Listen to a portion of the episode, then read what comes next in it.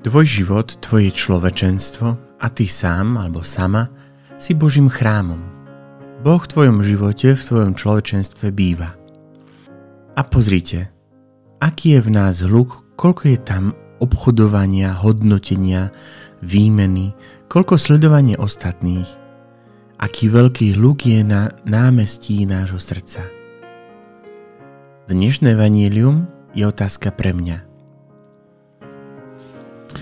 Keby sa tak Ježiš nahneval, keby sa poriadne vytočil a začal zo mňa vyhádzovať veci, čo by vyhodil ako prvé? Ktorá vec, aký hluk môjho srdca mu najviac prekáža. Ktorá vec z tohto trhu nášho života, našich vzťahoch, by ho tak najsilnejšie vytočila. Zdá sa mi, že my trochu tušíme a podbedome vieme, čo by to mohlo byť. Vieme, čo by Ježíš urobil a zdemoloval. Preto by sme mohli poprosiť Ježiša nie o trpezlivosť, ale o to, aby dnes stratil trpezlivosť. Vyhodil z nášho srdca to, čo nás deptá.